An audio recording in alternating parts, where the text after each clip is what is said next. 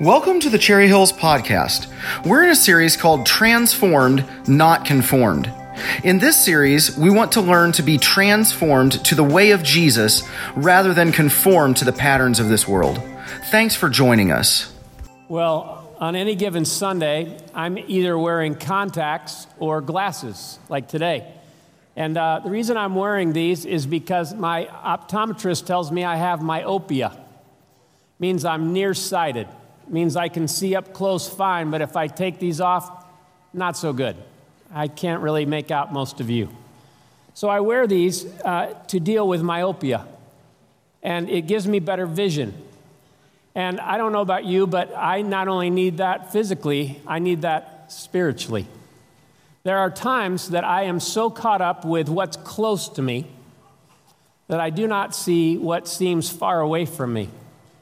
And what Jesus does in the passage we're going to look at today is address our spiritual myopia by giving us new minds to think about how to look at life differently. And so, if you would, if you'd open your Bibles to Matthew chapter 6, verses 19 through 21. Matthew is in the last fourth of the Bible Matthew, Mark, Luke, John. We're going to look at chapter 6, verses 19 through 21. If you want to turn to that page in a black Bible on the seat rack near you, if you pull that out and turn to page 787, you can find the text we're going to look at today, these three verses Matthew 16, 19 through 21. While you're turning there, just to review where we've been, uh, we started uh, this year and ended last year and started this year with a series called Transformed, Not Conformed. And the reason we started this way is because we realized that if we're going to be growing Christians, we're going to be swimming against the flow. It's so much easier to be conformed, influenced, shaped by this world than be transformed by Jesus. It's not without a fight, it's not without a battle. And so Romans 12, 2 says, Do not be conformed to this world, but be transformed by the renewing of your mind. Don't follow the patterns of this world and the world's value system so much. Follow what Jesus says. Let Him influence and shape your life. So, if you're following along, here's the first thing I want you to see today is that Jesus had a vision for what you and I could be. And Jesus' vision is that we'd be salt and light in the world with Him. That we'd be salt and light, that we would have a preserving effect, that we would bring light into dark places, and that we would be, again, part of his redemptive work in the world. And that's his vision for us. But it's so easy to all of a sudden just blend in and instead of be caught up with that, just think about how we can just live this life in this world as if it's all there is. And so, again, we think about this, that's, that's some of his vision for us. But as we learned last week, that vision gets spelled out very specifically in different ways. Last week, Steve helped us see that God has made us stewards.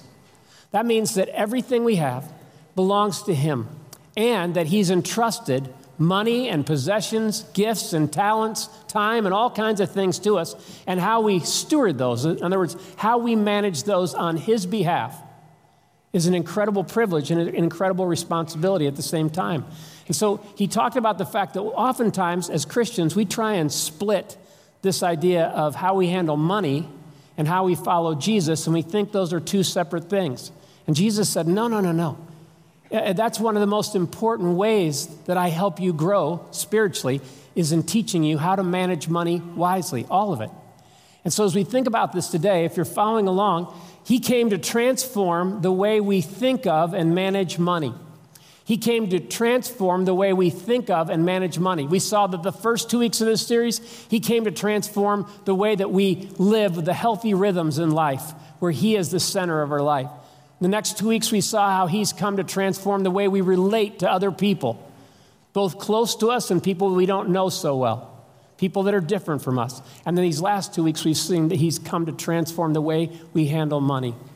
Now, if you ask me, as I look back over the last 30 some years of being a pastor, what are some things that I have no regrets about as far as my leadership or my investment in other people? I would tell you that one of my greatest joys has been that since 1997, we have taught on wise money management almost every year. And the reason why is because this is such an important need in our community. This last week, we heard a consultant tell us that of the top five concerns in our community, Two of them have to do with money long term financial security, and also daily money worries. It's on people's minds all the time. The question is is the church offering any ways to get better at that and wiser? So, we're going to be offering Financial Peace University again. You can read about that in the bulletin. I think you can sign up at the Ministry Center desk later today if that's a step that would help you. Also, uh, we've taught on this a number of times. If you're interested in knowing and coming up with a plan so you can get on the right side and begin to grow and just know the joy that comes from growing in that character development, then I just suggest going maybe to our archives in 2013 and listening to January 20th message. We talk about a plan in that message, January 20th, 2013. But here's one more before I go any further. Here's a book that I've watched change a number of people in our, in our church. This is the old copy before it just got updated and revised. It's a lighter color. And then now it looks like this it's an orange color. It's called The Treasure Principle by Randy Alcorn. And if you're not able to read, but you like watching short video teaching videos, then I can recommend this to you. Right Now Media is the subscription that we've offered to every person in our church. And if you go to Right Now Media and you sign in, then if you search Randy Alcorn, you'll see that there's several different teachings that are available. If you click the orange treasure principle icon, it'll give you four sessions that last about 16 or 17 minutes.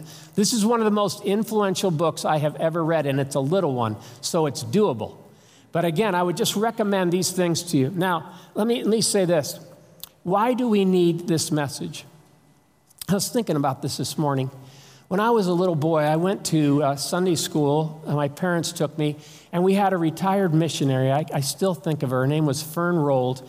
And she had come back. She had given her whole life before she uh, got into her 70s or so. And she came back to the United States and was part of our church. And she came to our children's class one day and told a story of how a witch doctor had blinded a child by subscribing a certain thing to do with peppers and everything in their eyes. And I remember just getting so disturbed about that story. And then she said, But you know what? In this country, there are missionaries that are teaching people that Jesus cares about them more than witch doctors do.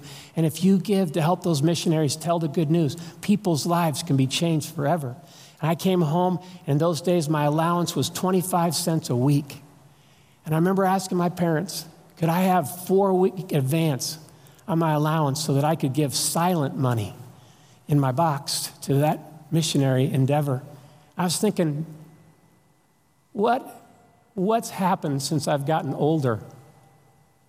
Is my heart still growing in this area? I saw the possibilities of what money could do when I was a small boy, and I want to see the possibilities of what money can do as I get older, but I find that it's a fight. I find that it's easier to be conformed. If you study the average giving in the United States, again, we're the richest country in the world, friends. I've told you before about globalrichlist.com. I think some of you have used that website before. Uh, I did it again this week just to see where my average income puts me with the rest of the world. If you make 20,000 or $25,000 a year, do you realize you're in the top 10% of the world? It's just an unbelievable thing that we live in. But anyway, so the average American guess how much the average American gives to charity every year? Here, here it is. Here's most statistics agree with this 2 to 3%. Now, guess how much the average Christian in the United States gives to charity? Look at this 2 to 3%. Have we been transformed the way Jesus wants to transform us? Some of us have. But what if all of us were? What if He got a hold of our hearts like that? And that's what I want to talk to you about today. And again, it's a privilege to do so because Jesus wants to invite us into this adventure. So let me pray and we'll get started, okay? Now, Lord, I thank you so much for the opportunity to learn about this together. And I, think, I thank you for the potential in this room if we'll take this to heart. And I pray that it'll advance your kingdom and glorify you and grow the size of our hearts. For Jesus' sake, amen. Okay, so let me uh, invite you to read when we get to verse 20. I'm going to read verse 19, and I'll invite you to read from the two gray boxes, verse 20 and 21. Let's hear what Jesus says. And while you're listening to this, I want you to notice that he basically puts forth two ways to manage treasure there's a worldly way and an eternal way, but let's look at this. Here we go, verse 19. Do not store up for yourselves treasures on earth where moths and vermin destroy, and where thieves break in and steal. Now, would you read verse 20 with me? But store up for yourselves treasures in heaven where moth and rust do not destroy and where thieves do not break in and steal. Let's read verse 21 as well. For where your treasure is, there your heart will be also. Now, notice investment plan number one. He says, I want you to think about this. Think this through. I want to renew your mind. Let's look at investment plan number one. He says, I don't recommend this one, but this is how you might want to do it if you're thinking like the world does. Here it is store or stack it up here on earth if you're following along. Store or stack it up here on earth. The word there has this idea of stockpiling, even hoarding. In other words, see how much you can get. Way past your needs, just try and store it up. He says, okay, let's play that out. Let's just think about that. I don't recommend it, but do not do that because here's why. If you're following along, earthly treasures aren't bad in other words, some people go, Is Jesus against stuff? No. Is he against money? No. Earthly treasures aren't bad, but they won't last. But they won't last. They're vulnerable. He says, like, for instance, the moths and rust and rats and mice, thieves, all that kind of stuff, you can actually lose it. And so just know that. Just know that it's not secure even if you think you've secured it every possible way. Um, in those days, uh, many people put their wealth into clothes. Some of us still do. And uh, in those days, again, Jesus, when he died, you may remember they cast lots for his clothes. How many did he have? He had one set of clothes. But most people, if they had any wealth, had several sets of clothes. And the more ornate their clothes were, everybody could tell they're rich. And so the problem was is that some of the best clothes were made of wool. And Jesus says, You know what happens to wool? Moths love wool. And then he said, Some of you may put all of your wealth in grain, and just know that rats and mice, they can eat that stuff. And you'll have some missing when you wake up the next morning. And then their houses were often built of clay or mud.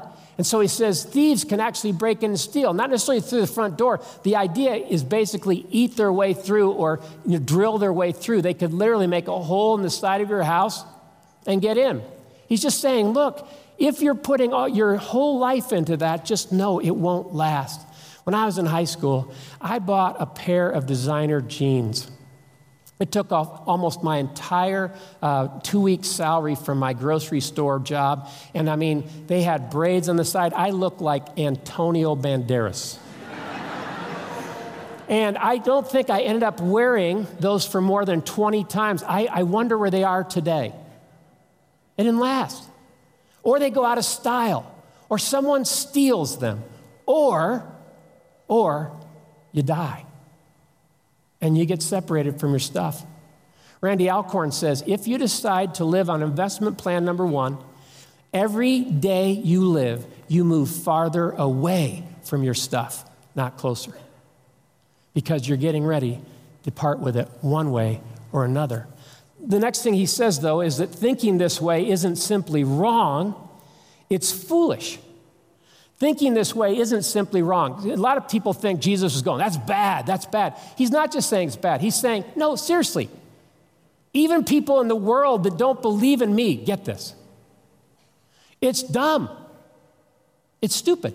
It's foolish.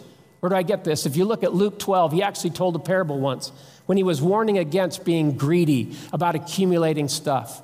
And again, think about this. Our world constantly is shouting to us get it now, get as much as you can, do all you can to get stuff for yourself. So notice this. He said to them, Watch out, be on your guard against all kinds of greed. Life does not consist in an abundance of possessions. He told them this parable The ground of a certain rich man yielded an abundant harvest. He thought to himself, what shall I do? That's a good question, by the way. I have no place to store my crops. Then he said, This is what I'll do. I will tear down my barns and build bigger ones, and there I will store my surplus grain. And I'll say to myself, You have plenty of grain laid up for many years. Take life easy, eat, drink, and be merry. But God said to him, You fool, this very night your life will be demanded from you. Then who will get what you have prepared for yourself? This is how it will be with whoever stores up things for themselves, but is not rich towards God. He was basically saying, Your whole thing is to stockpile. You never factor God into it at all. All you think about is, How can I do all this stuff for myself without saying, What shall I do, Lord? And he said, God says, That's just plain foolishness. You basically put all your time, money, and energy into stuff that now you're parted from. Come on. So that's investment plan number one. And the only reason why it's important for us to hear this is because we live in a country now that's never been more materialistic and never tempted us to be more materialistic. And I don't know about you, I'm not talking about other people. I feel the hooks of this in my life every day. Amazon has made it easy. So, what do we do? Jesus says, Well, here's another alternative. Let me suggest this. Verse 20, investment plan number two store up for yourself in heaven. Store up for yourself in heaven. Now, here's a couple things I just noticed about this. When he talks about store up for yourselves treasures in heaven, two things. One, some people think that Jesus is only interested in getting something from us. Oh, he wants my money. By the way, Jesus doesn't need our money. He can do with our money a lot better than we can, but he doesn't need our money. He's rich. He wants something for us. So he says, store up for yourselves. In other words, I want you to have enlightened self interest. And I want you to know that if you're thinking rightly, it's not wrong to want to accomplish something with money and possessions in life. It's where you put it that matters and how you think of it that matters. And so he says, for yourselves. And some people go, oh, I can't believe Jesus would say that. He said it. And the reason he said it is because he knows that we have to have a stake in it as well. But that ultimately, if our treasures are true treasures, he's our greatest treasure. People become greater treasures than things. And also, the possessions and opportunities that he offers are better than anything we could gain for ourselves if we're thinking of life without him.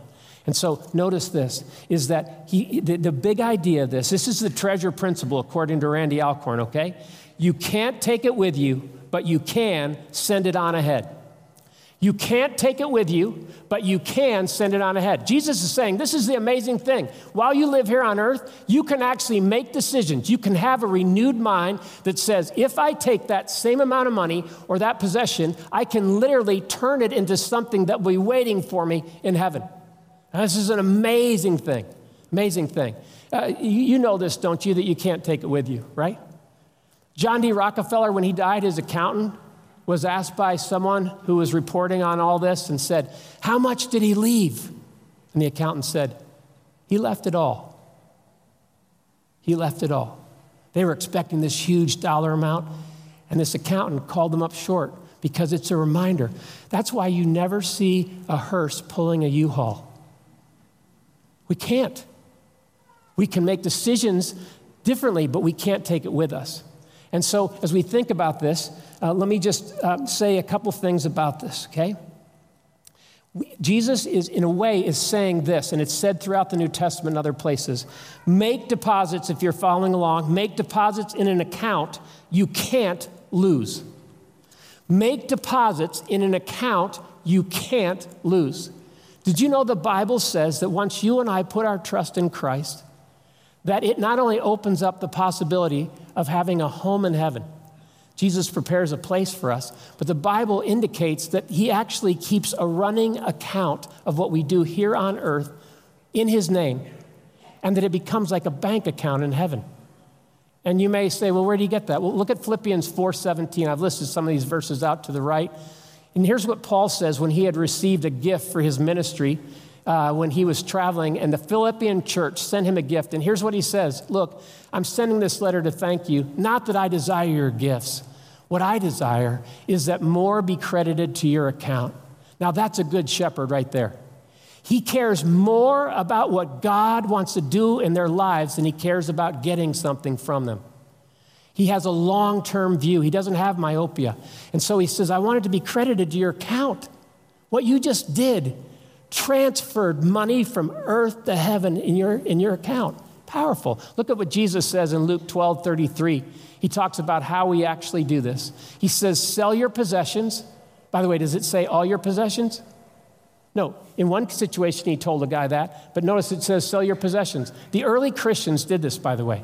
They would sell property or land or some of their possessions and then give to those in need. This will store up treasure for you in heaven. And the purses of heaven never get old or develop holes. This is Jesus talking straight to us. He's reasoning. Your treasure will be safe. No thief can steal it, no moth can destroy it. And I could give you more verses on this, but here's what, again, a guy named A.W. Tozer said. I really, really appreciate when he wrote this. He says, As base a thing as money often is, it yet can be transmuted into everlasting treasure. It can be converted into food for the hungry and clothing for the poor. It can keep a missionary actively winning lost people to the light of the gospel and thus be converted itself into heavenly values.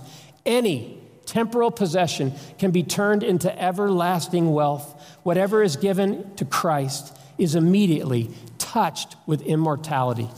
Craig Blomberg says in this context, storing up treasures focuses particularly on the compassionate use of material resources to meet others' physical and spiritual needs in keeping with the priorities of God's kingdom.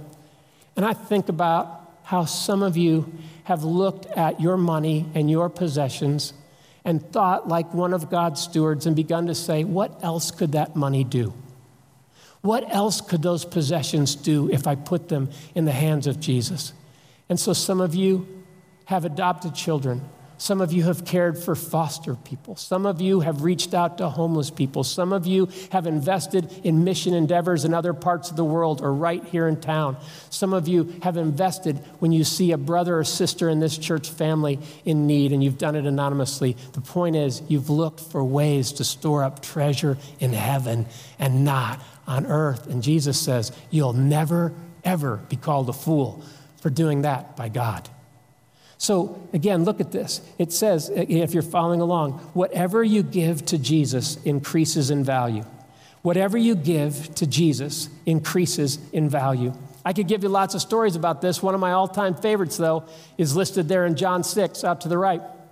Jesus is uh, standing before a huge crowd of people. We often say 5,000, but it was just 5,000 men. It didn't count women and children. So thousands of people. And they lived hand to mouth in those days compared to how often we live with our freezers and refrigerators. And so he sees this crowd and he says, How am I going to feed these guys? And a little boy steps forward with five loaves and two little sardine fish. And he goes, You can have this to feed those people, Jesus. People are all going, Well, it's not going to go very far. But it got in Jesus' hands and it fed a multitude. And the point is, is will I put it in Jesus' hands or will I keep it in my own hands when He prompts me? And oh my goodness, what a difference this can make. So, friends, God is not against us enjoying possessions, He's not against us enjoying and using money for our families and things like that. He's not against that.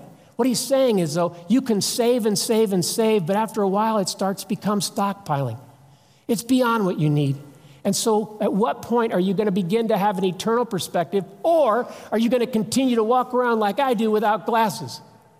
Where all you think about is right here, where all I think about is right here. He wants us to have an eternal perspective. Jonathan Edwards said, Lord, stamp eternity on my eyeballs. There's a man that used to be part of our church, and he moved away, and I was in conversation with him this week. And he says, next to his computer, he puts this little saying that says, What matters most in the end matters most now. And he does that every day.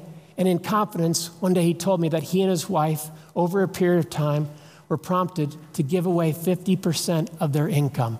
It's a growing thing. But they've started to realize at this time in their life, they realize that they can strategically transfer money from earth to heaven, and in the process, bless and touch people in Jesus' name in ways they never had before. But all of it is because God began to renew their minds. Now, is that what you should do? Is that what I should do? That's not the question. They simply asked, What shall I do, Lord? And he began to show them, and they wanted to put things in Jesus' hands. You and I can do this. Now, notice the next thing. We can do this no matter how little you have or how young you are. You can do this no matter how little you have or how young you are. That's what I love about the little boy's lunch. He didn't go, I'll wait till I get a lot of loaves and fishes. He just said, This is what I've got. What can I do with it? And by asking a different question, he saw different opportunities. And you and I can do the same.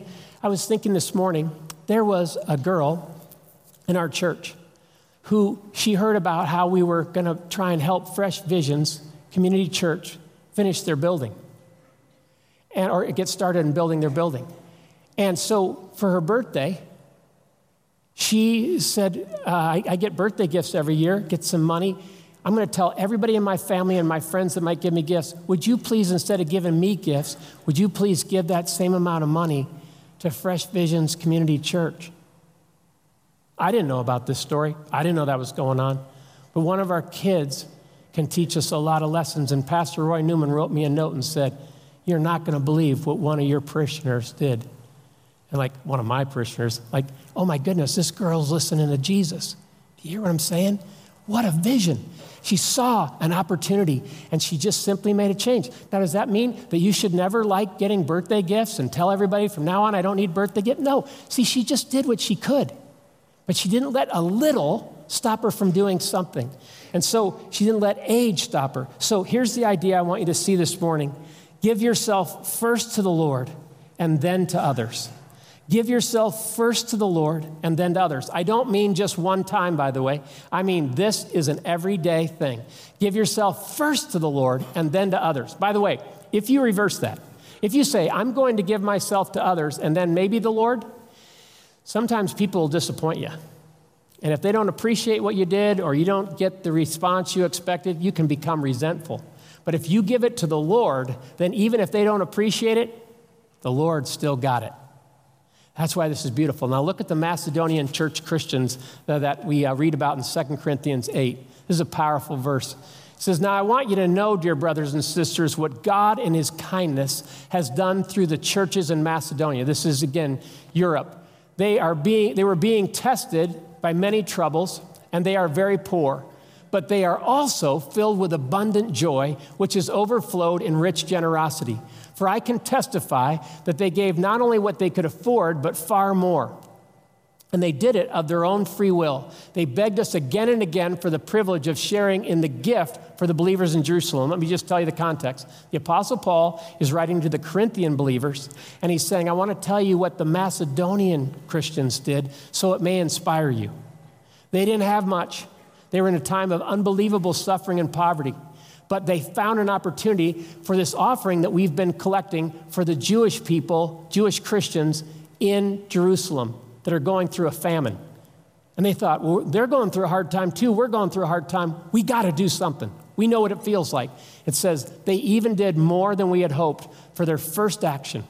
For their first action was to give themselves to the Lord and to us, just as God wanted them to do.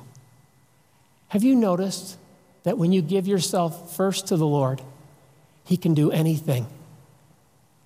He can steer your heart. He can give you a peace. He can provide. He can do all kinds of things. But if you don't factor Him in first, then you're going to be trying to figure it out on your own. And it'll be completely different spirit. What was so beautiful is these people said, Lord, help us. And they were able to give even beyond what they could afford in the days before credit cards. Wow, amazing. So, how does that happen? Well, if we go on in 2 Corinthians 8, look at verse 9 what we see here. It says, You know the generous grace of our Lord Jesus Christ, that though he was rich, though he was rich, yet for your sakes he became poor, so that by his poverty he could make you rich. As Jesus reigned from heaven with the Heavenly Father, and he looked down on earth and he saw all of us going astray and living for ourselves and grabbing for all we could and trying to do life on our own. He saw the consequences that were coming for us eternal separation from God. And though he was rich, he laid aside his robes of glory and he became poor.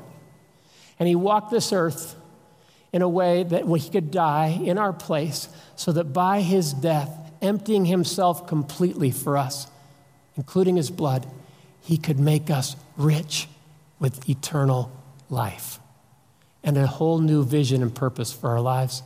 And I don't know about you, I know I don't deserve that. But I will never get over the fact that he did that for me. That is amazing grace. And now, when I think about Jesus being that way towards me, I want him to have control of my life. And I don't always let him have control of my life, friends. But when I do, it's amazing what he can do through me and through you. Amen? And so here's the idea our treasure management shows what our heart wants most. Our treasure management shows what our heart wants most. And so, uh, again, A.W. I mean, uh, Randy Alcorn says this. He says, by telling us that our hearts follow our treasure, Jesus is saying, Show me your checkbook, your visa statement, and your receipts, and I'll show you where your heart is. As surely as the compass needle follows north, your heart will follow your treasure.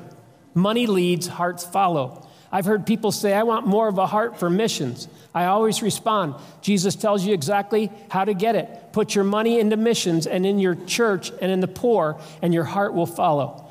Do you wish you cared more about eternal things? Then reallocate some of your money, maybe most of your money, from temporal things to eternal things, and watch what happens to your heart because God wants our hearts. And so, as we close, as He's been renewing our minds, let me just tell you a couple things that come to my mind this week that might be helpful. As Jesus renews our minds, he changes the questions that I ask. He changes the questions that you ask. Did you notice that when the rich farmer saw everything, he said, What shall I do? What shall I do? And it was only missing one word What shall I do, Lord? And when you and I begin to get to that place where we really live into this stewardship, then God has so many plans for us that we can't imagine unless we're willing to step across the line of obedience. And so, what shall I do? And so, uh, have I really given my heart to you? Is the rest of that. Questions I ask Have I really given my heart to you? I've thought about this so many times. I gave my heart to the Lord when I was baptized. I gave my heart to the Lord when I was 15, when I was 17. The question is, am I giving the Lord my heart today? Every day, my mom taught me, my dad taught me, yield your heart to the Lord. Surrender it freshly. Does He have your heart? Because if He has your heart, everything else will follow. Everything else will. And so, does He have my heart? And the questions I ask, for instance, some people will say, Well, I can't do what they did. Well, that's the wrong question. What can't I do? But the right question is, What can I do? And whatever your age is, what, however little or much you have, can you imagine what would begin to change if you say, What can I do, Lord? What shall I do, Lord? Show me. That's changed everything for many people. Um, one more. Where home is. Am I living for here or there? Am I living for here or there? I told you before at the beginning, sometimes I live like this is the only thing that's real. I live as if this world is my home instead of I'm just a passing through. You know, don't you, that you're going to spend a whole lot longer in eternity than you do here, right? so when you and I begin to realize that if we've trusted in Christ, that is where we're going to spend the most amount of time. That's where our home is. And our home is there because that's where He is. And that's where His people are. Wow. So there was a missionary who was coming home in the early 1900s, and he was on a ship after serving the Lord for 40 years as a missionary. And he had sacrificed and given in lots of ways. He had transferred in many ways his earthly treasure to heavenly treasure. But as he got into the harbor, Teddy Roosevelt, the president, was also on the same ship and he was being greeted by mobs and crowds of people, and not one person was there to welcome this man home, this missionary. As he's walking away from the big crowds, he found himself feeling resentment. And he kind of just voiced that to the Lord, and he said, the Holy Spirit seemed to whisper to him as he was walking away from that harbor. You're not home yet. You're not home yet. And the truth is, we're not home yet, but we can do something about sending on ahead. And for those that give it to Jesus, whatever we give, even the smallest thing, can become eternal. And I find that to be exciting. And I want to close by just saying two things. One, what a church you are. What a church you are. I have watched many of you practice generosity and step into courageous steps like this, and I don't know half of it. But I go to banquets for fundraisings for the different ministries and missions that we have, and I see a lot of you there. And I'm not going rah rah Cherry Hills because I see other Christians from other churches and I celebrate God's work in every believer, don't you? But I just want to tell you, I've watched you guys grow in this, and you've inspired me to want to be like that. And then the last thought is this I thought about how can I practice this this week? Because this all seems so out there. So let me just make it as practical as I can. This week I was reading through the New Testament, you know, like we talked about in that first Sunday of the series. And Matthew 25 I came to this week. Matthew 25, after the parable of the talents, comes the parable of the sheep and the goats. Man, I had read that many times before, but I never noticed a certain word. Jesus talks about how, however you treat the least of these, you do it to me. The hungry, the thirsty, the stranger, the naked, the sick, and the imprisoned. And he names those groups, and, but I'd never noticed is when he said, when, the, when his believers say, Lord, when do we do that? He said, Every time you did it to one of the least of these, you did it to me. I always used to hear it, every time you do it to the least of these, I never heard to one. And all of a sudden, the Lord reminded me that over the years, when I try and write people that I really appreciate, I often think I have to write a big, long letter. And I notice that I try and wait till I can write that big, long letter, and then I never write that big, long letter. If I had just decided to write a short letter, even of two or three sentences, I would have gotten a lot of those notes written, but I waited. And the Lord showed me change your expectation. Just write something short. Do something and do something. And what I think God's saying to every one of us is, is this week what's one way? One person you can touch in Jesus' name that will store up treasure in heaven that you will never lose and you'll never regret and will not be wasted. Because if each of us do that as we walk out of here, what could God possibly do? Amen. Let's pray. Now, God, as we get ready to take communion, Thanks for inviting us to your table. Thank you for making us your treasure. Help us to treasure you so that we would be most interested in treasure in heaven with you rather than treasure here. Change our value system, renew our minds. Help us to both enjoy and also give away, how to share and also appreciate what you've given us. In your name we pray. Amen. Thanks for joining us today. If you would like more information or to stay connected to Cherry Hills Church, please visit our website at cherryhillsfamily.org or follow us on Facebook.